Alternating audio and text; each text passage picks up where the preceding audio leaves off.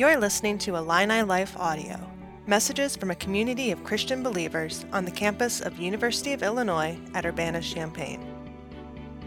For more audio and video content, visit IlliniLife.org.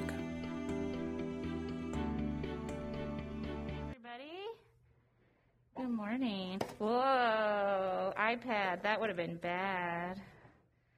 In fact, that's making me nervous. The Bible is just too too much, too hefty, too weighty, too big for this stand. I'll have to put it down here. That's fine. All right. Sorry, let me get settled for just a sec. My name is Ashley Hobley. Um, like David said, I've been on staff here for a while. I used to be, um, before coming on staff, I used to be a middle school teacher, so I get excited about the opportunity to teach every once in a great while. Um, I'm excited to help out. I'm excited to share the load of teaching. And quite honestly, I've been really excited about this study in Acts. I know I have gotten a lot out of it in just individual times. I hope you have too, or in your small groups, or here on Sundays. Um, I also feel like I need to do a, like a Darth Vader uh, uh, warning or something. I feel like I'm breathing really heavy in this mask. I feel like hot plus pregnant plus mask is crazy. So if I'm breathing heavy, I'm so sorry. I should say, like, instead of Luke all the time, or instead of Acts all the time, I should be like the book that Luke wrote, if something, if that's getting a little crazy for you. But, um, yeah, excited to study. All right, so have you guys heard this one? A guy, a nice guy, let's say, a wizard, and two priests walk into a town. The setup of a hilarious joke? No, that's the setup of our scripture today. We are in Acts. Remember that we are in the book of Acts, which is all about the work of the Holy Spirit. Are we, is slides working today? Okay, great. I was going to say, otherwise, open up your Bible. Um, Acts is all about the work of the Holy Spirit, about carrying the message of salvation forward to all people. So everything that we talk about with Acts is going to be about that. The book documents the outward movement of salvation from a small remnant of Jesus' followers that are left after his death and resurrection all the way to the ends of the earth. Okay, overcoming nationalistic, racist, social barriers, salvation is starting to reach all people. If I were to turn the book of Acts into an image, um, it would probably be that of a rock being thrown into a pond. Okay, the rock, which is the gospel, being thrown out into the world and the rippling flowing out and out and out, the circles getting bigger and bigger and farther and farther. As the Spirit carries the church forward here as it's starting, the people have to wrestle with their assumptions and their biases about how God is operating and what He is doing. Okay, so let me say that again because I think that we need to hear that today just as much as when the church was getting started. As the Spirit, the Spirit of God is the one that carries the church forward, people have to wrestle with their assumptions and their biases of how God operates and what He is doing. And this is especially evident in the passage that we're looking at today. So we are in Acts 8 the whole time.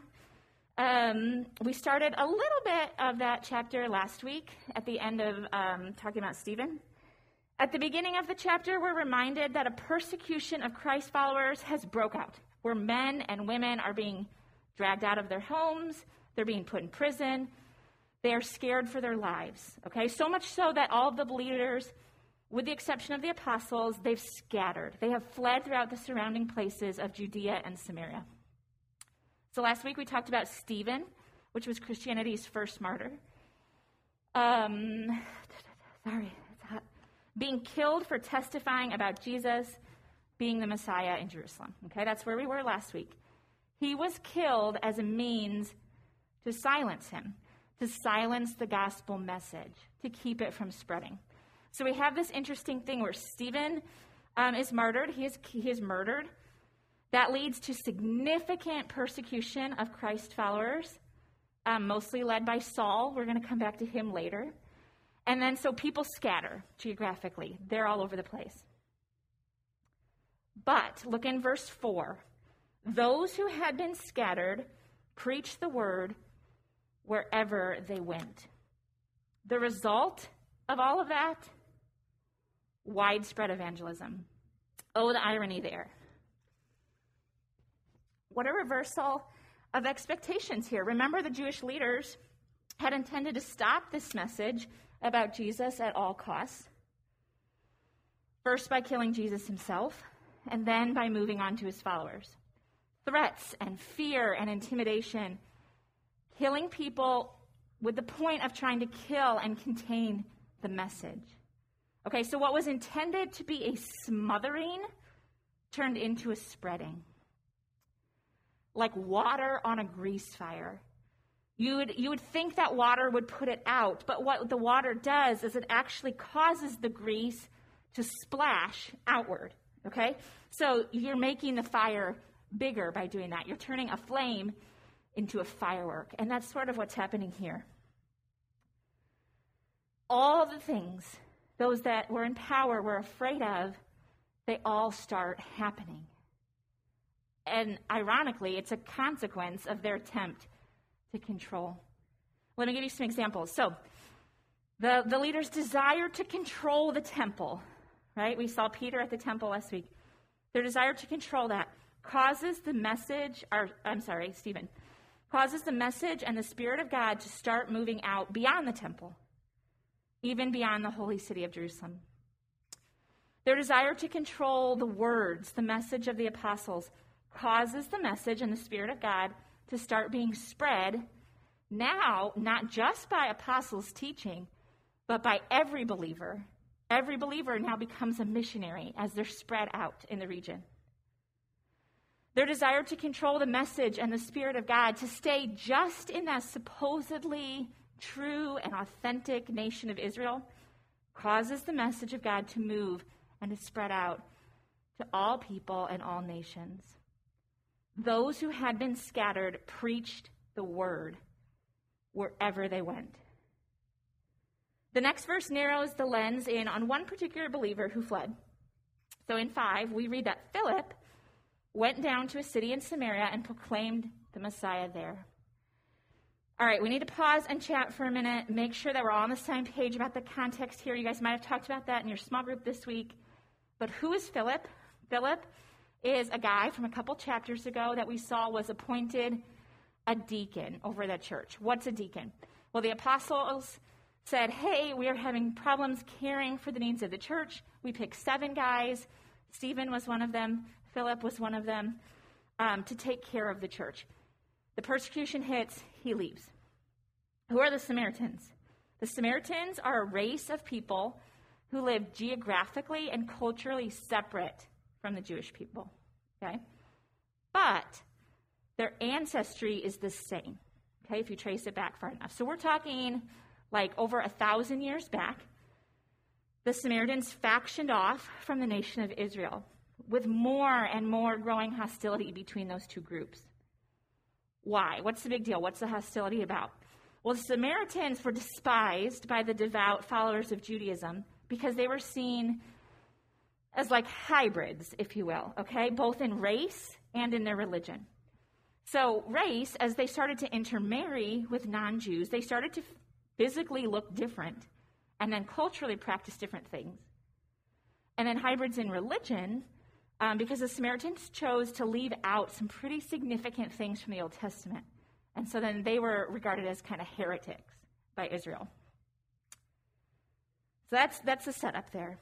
Something else that I feel like is super interesting and noteworthy about the interactions between these two races that's more recent to the time of Acts that we're talking about right now is in the Gospels, we see Jesus himself not just telling stories about the Samaritans most widely known one is probably the Good Samaritan, right? Like a lot of people have heard about that one. But he actually starts to interact with them. This is one of the things that make him super unpopular with the leadership at the time. And it's something that opens the gate for how we see Philip interacting with them now. So Jesus is starting to interact with them. Philip is about to blow that gate wide open. All right, let's pick up in verse 6, or yeah, 6. When the crowds heard Philip and saw the signs he performed, they all paid close attention to what he said. For with shrieks, impure spirits came out of many, and many who were paralyzed or lame were healed. So there was great joy in that city. So we see Philip proclaiming the Christ, which, by the way, Christ just means the Messiah, the, the chosen one that was coming to deliver them, which the Samaritans were also looking for. He proclaims the Christ and he performs miracles. And what do the Samaritans do? They pay attention.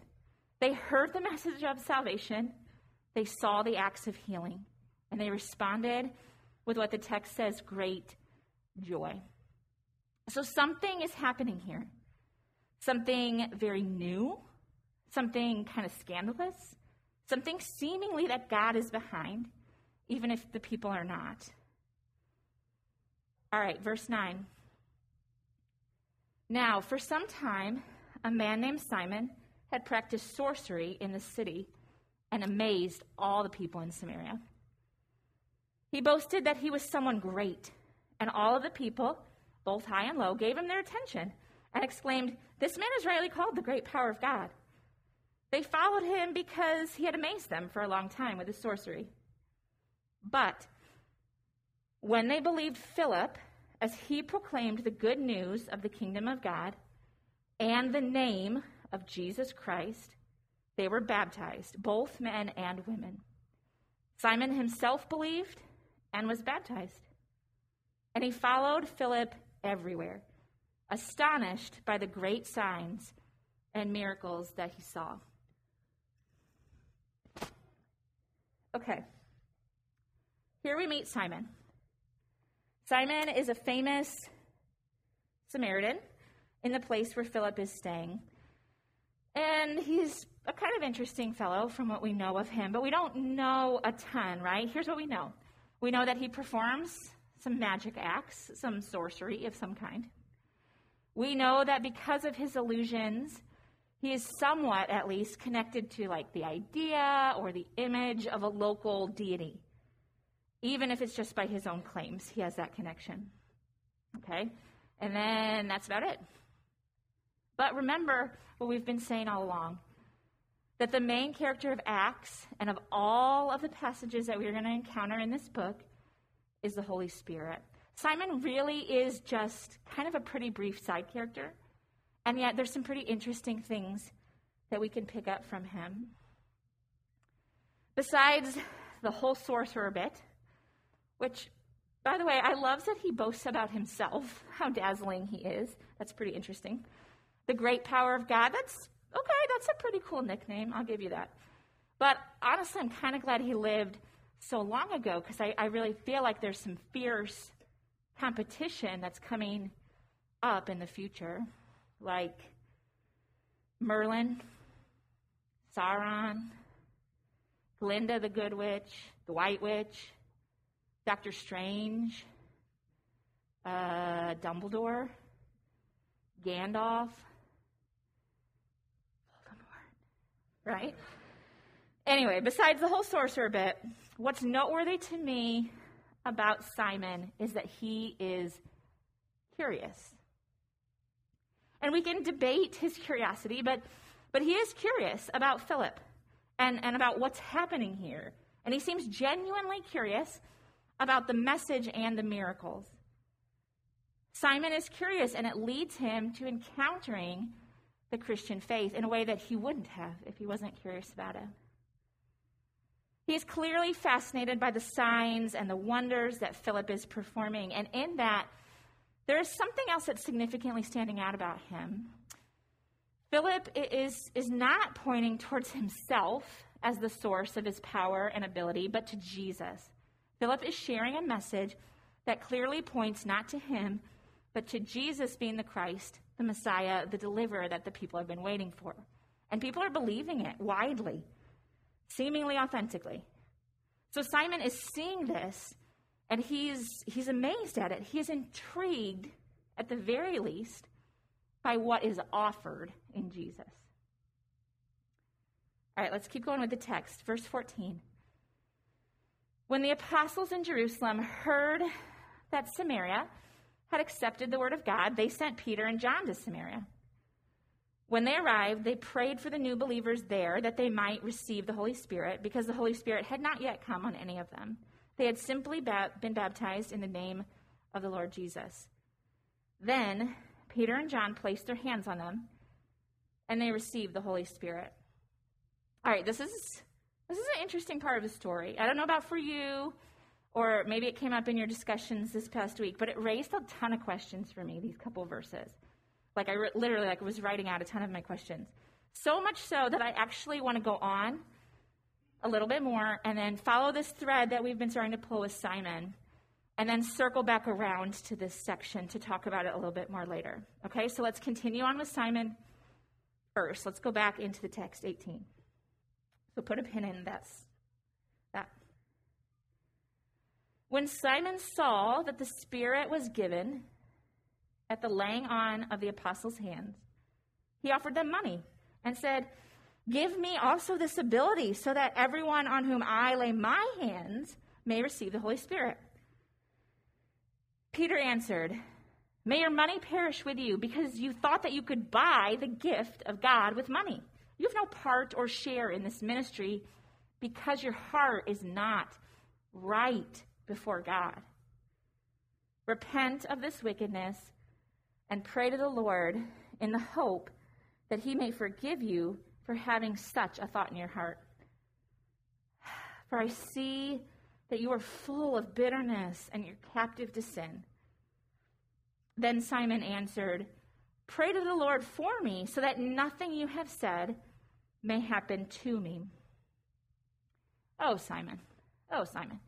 It is so, it is just, it's unclear exactly what he means or what is meant by Simon believing and being baptized, because it does say that. So his reaction to the gospel is probably something more than just pretending. Okay, it does say he believed and he followed through on baptism. But it also seems like something less than an authentic life changing experience with Jesus, hence the rebuke that he gets from Peter. Okay, so somewhere in the middle of that is where his faith is existing.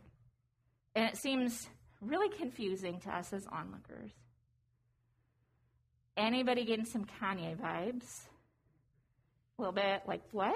What is that? Is real? Fake? What? Justin Bieber? I mean, I could go on and on with people that feels like you're confusing.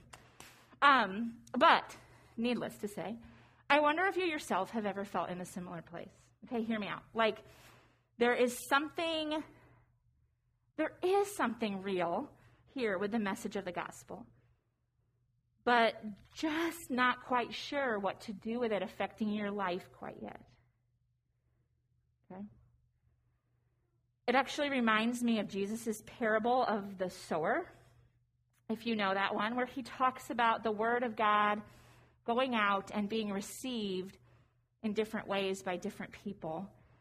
Specifically, he talks about four types of soil, but specifically, I'm thinking about the rocky soil, where the message isn't given long enough to really like take root in a person's heart.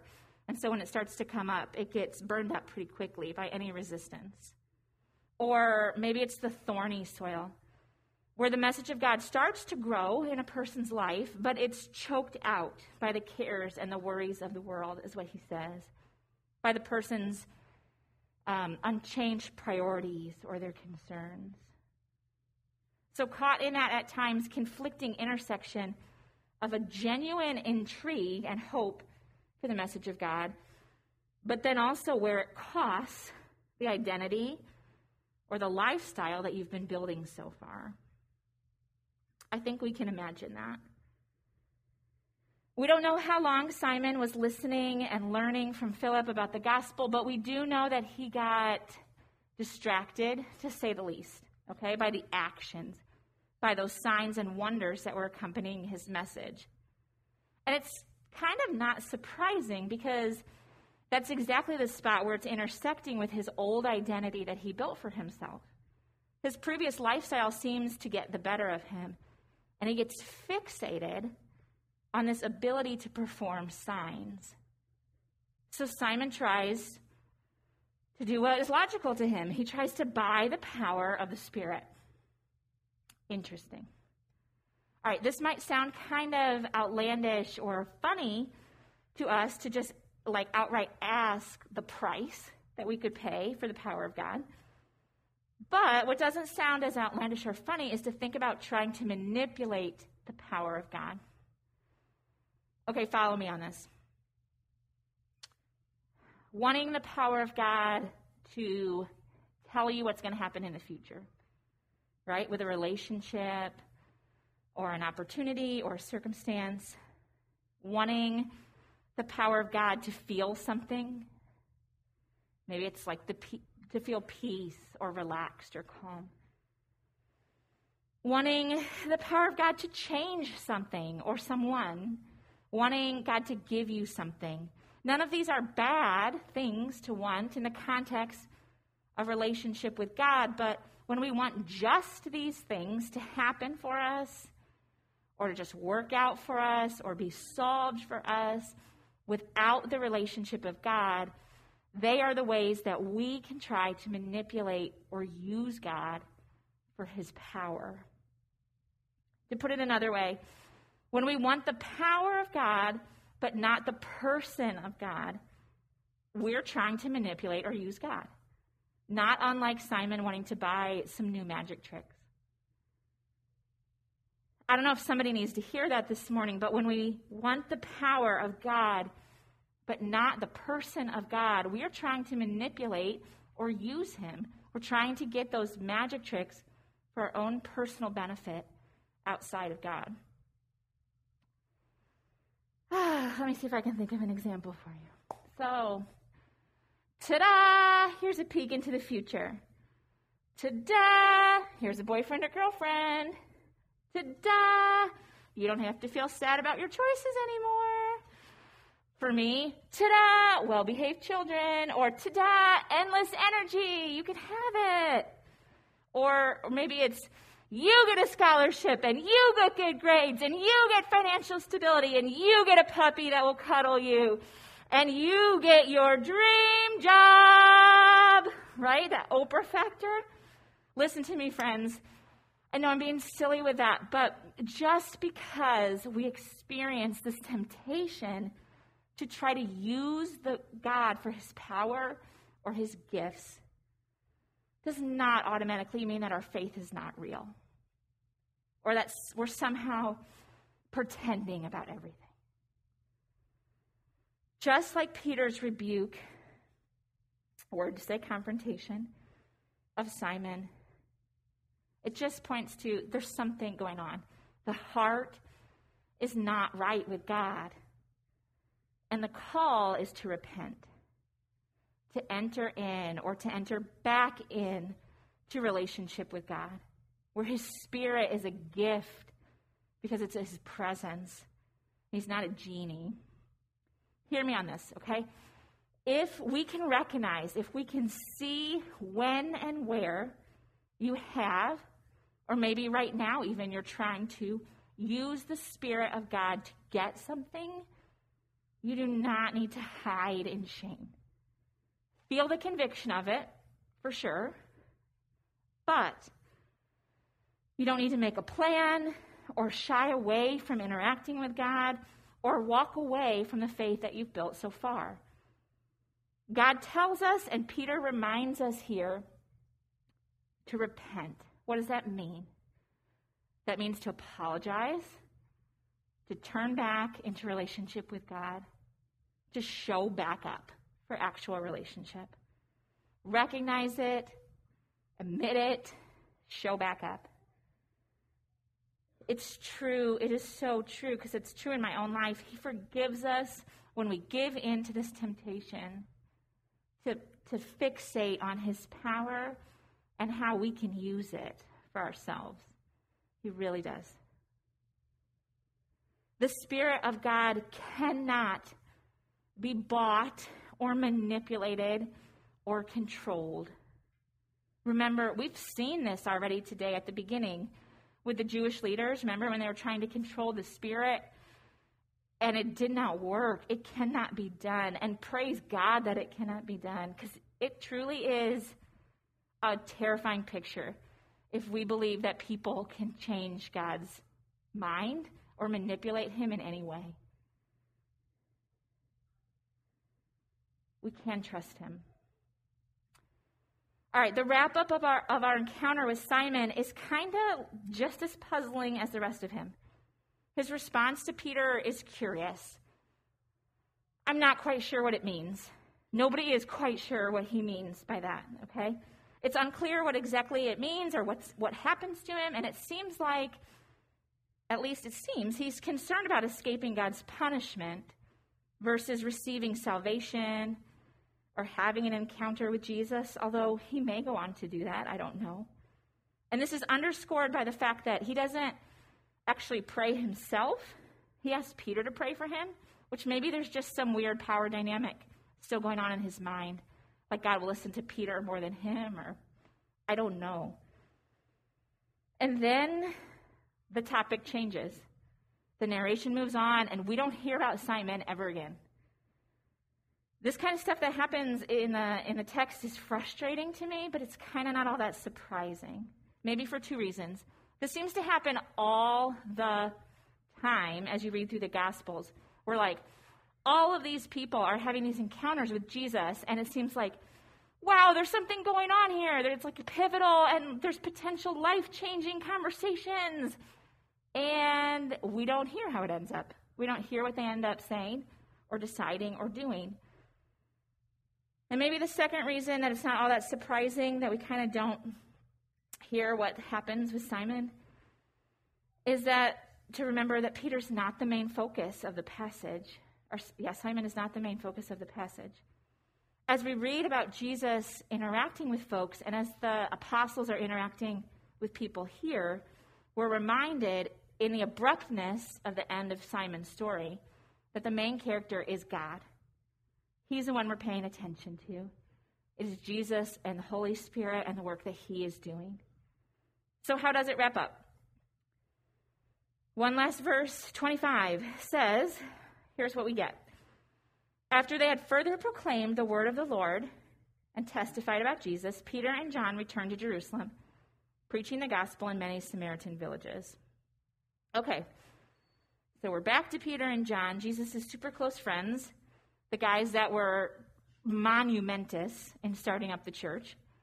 They stay around for a while, they do some more teaching to all the converts, they make sure people are on the right track as far as what they're believing, and then they start heading back to Jerusalem. And then they stop along the way in all of these little towns and villages to spread the gospel of Jesus in the other Samaritan towns. Why is this a big deal? Let's be very clear right here that the message that is being brought to the people of Samaria, Samaria was not a fluke in just one small town with one guy named Philip. It is the start of a movement everywhere in Samaria and beyond. Okay? The Spirit is on the move. That's how we end this section. He is doing a new thing. I don't know if you guys are familiar. Uh, this, this part of the text reminds me of Isaiah 43:19 jot that down somewhere. Isaiah 43:19. It is a great one to memorize. It says, See, I am doing a new thing. Do you, it, now it springs up. Do you not perceive it?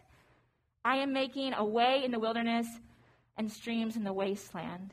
And I feel like, man, God, that is what, that's what you're doing here. You're doing a new thing. You are making a way of salvation in the wilderness, water where there was just wasteland, right? That's a side note tangent, but that's the verse I keep thinking of. Okay, so that reminds me that we need to go back up. We need to go back to that kind of weird spot with the Holy Spirit and Peter and John needing to come. So I can put the text back up there for you guys. I'm talking about verses 14 to 17 that we kind of skipped before. So this is the part um, where the receiving of the Holy Spirit feels kind of mysterious kind of weird. Um, maybe there's a lot of questions that come up. Specifically, why the apostles needed to come and lay hands on the people to pass on the Holy Spirit. Okay, this is this is uh, there's a lot that is puzzling in this passage, and even has caused some division about how to interpret these verses. Um, and I think they come from some good questions, like why wasn't believing in baptism enough? Why didn't they automatically get the Spirit like we think of today? Why did they need the apostles, those people that the disciples that were directly under Jesus? Why did they need them to pass on the Spirit, especially if the seven deacons could already perform signs and miracles? We see that already happening. It's a clear sign that the Spirit is with them. Why did why did they need to lay hands on them? Laying hands is just saying praying for them, touching them. Did Philip not do a good enough job? Was he like still training? You know, what is this the usual experience? Is this a special circumstance? What's happening? So there's different theologies, and quite honestly, different denominations might answer this slightly differently. But a couple things I think are really helpful to keep in mind when thinking about this passage. First, it's important to remember that the Spirit comes in different ways to different people. I was talking about this with Nick, and he was who studied this book a ton, and he was saying he sees five pretty distinct ways over the course of Acts where the Spirit is encountering different people in different ways for different purposes.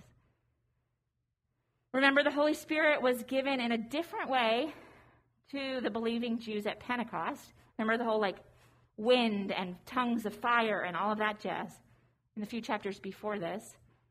And then it's going to be given in yet another way right next, at the next passage that we're going to look at next time we're together, to a Gentile named Cornelius. Okay, so it's, it's just different.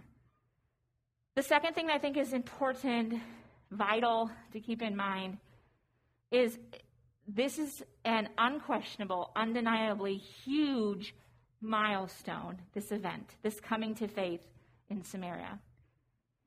It's really, really hard for us to appreciate it. We are, we are more than used to the idea of Christianity and the gospel being extended to and believed in all kinds of people groups, races, nations, creeds. Like we know of all kinds of churches that exist all over the globe.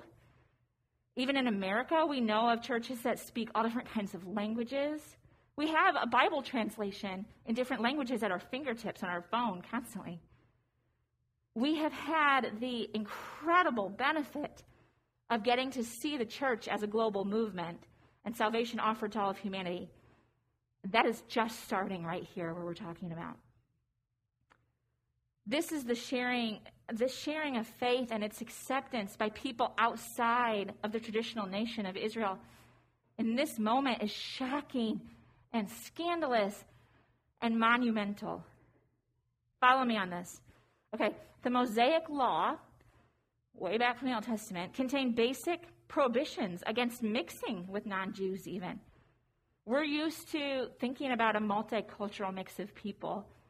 But in this time, in this place, it was basically illegal to associate or visit with a Gentile. Now we know that those laws were there to help Israel to stay focused on God, to persevere and preserve a, like a pure faith, not dilute it with idols and harmful cultural practices that would lead people astray, because that's what happened. But we know that those laws were not to exclude people from encountering God. But the traditions of the law, how they played out, sure could feel like that. So, here, the message of the gospel of being chosen, loved, rescued, redeemed by God is going beyond the people of Israel out to these kind of hybrid, half Jewish folks and is on its way to even further out to Gentiles, completely non Jewish people. This is a hugely significant moment, and the Spirit is choosing to mark it in a distinct way. It's an important new stage in the advancement of the gospel. It is great news, but it is also confusing and concerning news for the people at the time. Like, what? So, what happens now? Would the rift between these two races, would they keep going? Is it suddenly over? The gospel welcomed the Samaritans, but would the Jews welcome them? Is this the start of factions already in the brand new church, like Samaritan Christians and Jewish Christians? Is the church already splitting apart? Maybe, maybe the apostles, these fathers of the faith, coming and being present there and laying hands on the Samaritans was less of a practical way to pass along the Spirit, but more of a public sign of acceptance, a declaration of embracing these new converts. Maybe it's not so much that the Samaritans needed the apostles to receive the Spirit, but that God was inviting the apostles in to witness what he was doing firsthand, so that there is no doubt what God's intentions are here, what his work and his plan is, so that these men can be assured because they're the ones that are tasked with leading the church forward. Because remember, including this people group is super controversial and will definitely come with debate, will definitely be fought over. Come with good questions. This coming of the apostles, their involvement and their blessing, even demonstrated by the pillars of the church, that beyond a shadow of a doubt, the Samaritans had really, truly become members of the church. One body, united by one spirit. This wasn't the idea or work of a handful of zealous people being excited about spreading a cause, but was the Holy Spirit choosing and ordaining that others be included in his salvation of the world. In fact, we're going to see this again in our next look at Acts with the Holy Spirit's move to the Gentiles in two weeks, because we won't be here for fall retreat next week. But after that, through an encounter that Peter has with a man named Cornelius. I mentioned him earlier. Similar situation where the Spirit could have just communicated the gospel directly to Cornelius, but chooses to involve Peter and other disciples to witness this experience. The book of Acts is all about the work of the Holy Spirit, about carrying the message of salvation to all people about the outward movement of salvation by Christ followers to the ends of the earth. This is how the gospel and the Holy Spirit started the church. This is how it moved 2,000 years ago. And it is exactly the same of how it still works and how the Spirit still moves today. Bringing the gospel message of hope and rescue and redemption to every human being. The Spirit is the one that carries the church forward. And we're the ones that have to wrestle with our assumptions and our biases of how God operates and what He's doing. We must wrestle with our desires to try to control or manipulate God for what we think should happen, for our own individual lives or circumstance or desires or ambitions hoping for magic tricks that give us power or influence or abilities or good circumstances. The Spirit is still on the move. And like Simon, we are invited to get our hearts right before God, to repent and ask forgiveness and be set free from that bitterness and sin and like Peter and John, we're invited to come and see, to be part of God's rescue mission to the whole world, to be part of what He is doing. Would you guys pray with me?